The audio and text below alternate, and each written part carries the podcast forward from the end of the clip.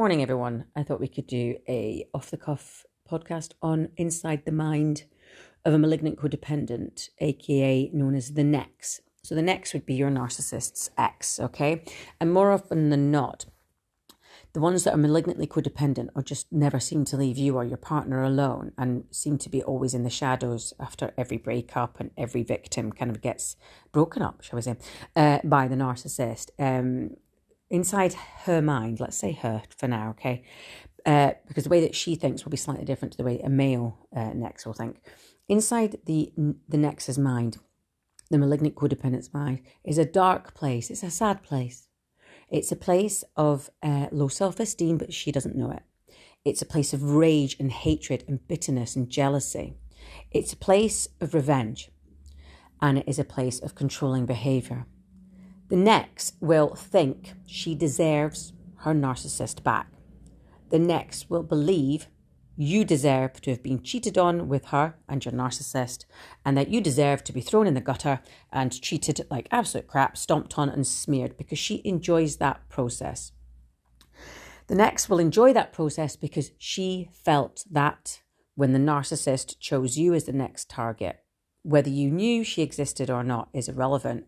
She will believe the narcissist that you stole him from her because that is a more comfortable belief structure than he dumped her. It's that simple. Nexes live in a complete fantasy world of delusion, and uh, self gratification and vengeful thoughts because at some point during their relationship with the narcissist or with other abusers and other narcissists and shitty parents and what have you, the same as how a narcissist is formed, at some point her opinion base became completely fixed that the narcissist was never the bad guy unless it suited her. It was always the new target, stroke, soon to be victim. And this thought process is a safe place for an ex because it is so painful and humiliating and shocking and confronting that you are a victim just like she was once and you actually didn't deserve the abuse and you actually didn't know she existed and you actually didn't really uh, do all the bad things that the narcissist has told her. This is so painful for her.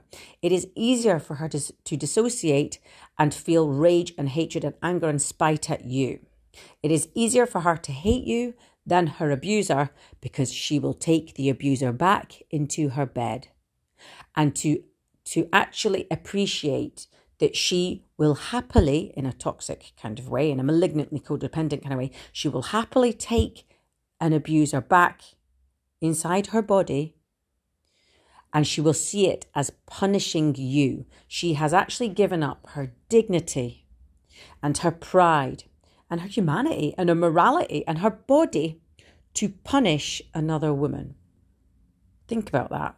Think about what a dark, dark place the Nex's mind must be to lay with an abuser who ruined her life and has now ruined your life. And she sees that sex with the abuser is a, her power. She sees it as winning. She sees it as revenge on you, the terrible, disgusting person who stole the narcissist, allegedly, in the first place. It's a dark, dark place. And it's a dark, dark person that becomes a nex. Whether she has a narcissistic virus, whether she was once borderline personality disorder and now has turned into narcissistic personality disorder, or whether she's just really sad, really angry, and has major mental health issues. It's a dark, dark place. Now, I did a YouTube video on this, um, what it's like to cheat with the narcissist and how where it takes you. Um, and I also did a YouTube video on two narcissists dating each other. So this this podcast should complement those.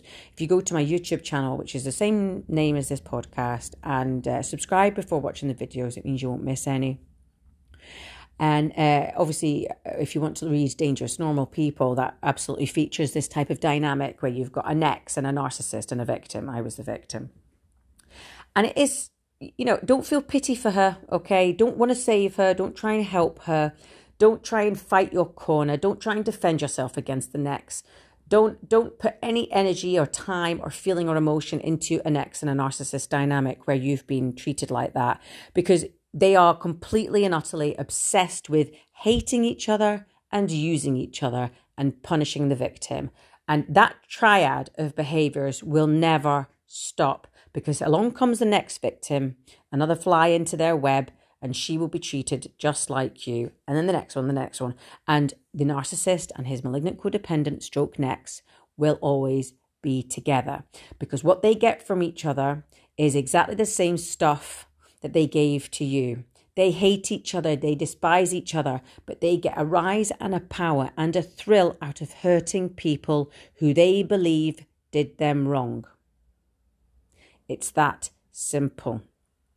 So there you go, inside the mind of an ex. No nice, is it? Have a great day.